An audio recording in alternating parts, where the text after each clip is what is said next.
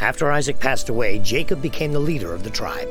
He relocated his family to the land of Canaan and gave his sons the responsibility of caring for the sheep. But one day, Jacob's favorite son, Joseph, came to Jacob and tattled on his half brothers. My brothers are ignoring their herds. We're losing sheep, Father. Jacob took Joseph out to the fields to see for himself. You boys need to stop causing problems and be responsible. Hmm. All of you should be ashamed of yourselves and be more like Joseph here. Thank you for telling me about your brothers, Joseph. I'm proud of you. You're welcome, Father.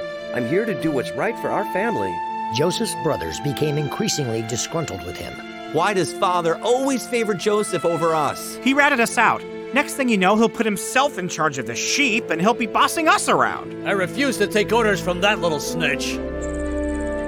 Back at camp, Jacob presented Joseph with a special surprise. Joseph, this jacket is special. I had it made especially for you. Thank you, Father. It's beautiful. I feel like a chieftain in this robe. Wearing his new coat, Joseph went to the fields to show his brothers. But this only made them more furious and jealous. Father had this coat made just for me. Watching you guys work reminds me of a dream I had. We were all working together making stacks of grain.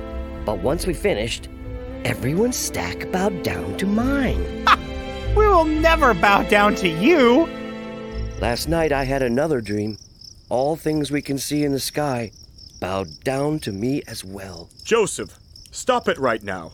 None of us will be serving you. It is not God's plan. God surely can't be giving him these dreams. When morning came, Joseph returned to the fields. Here he comes. Time to bring Joseph down and show him that he is not above us.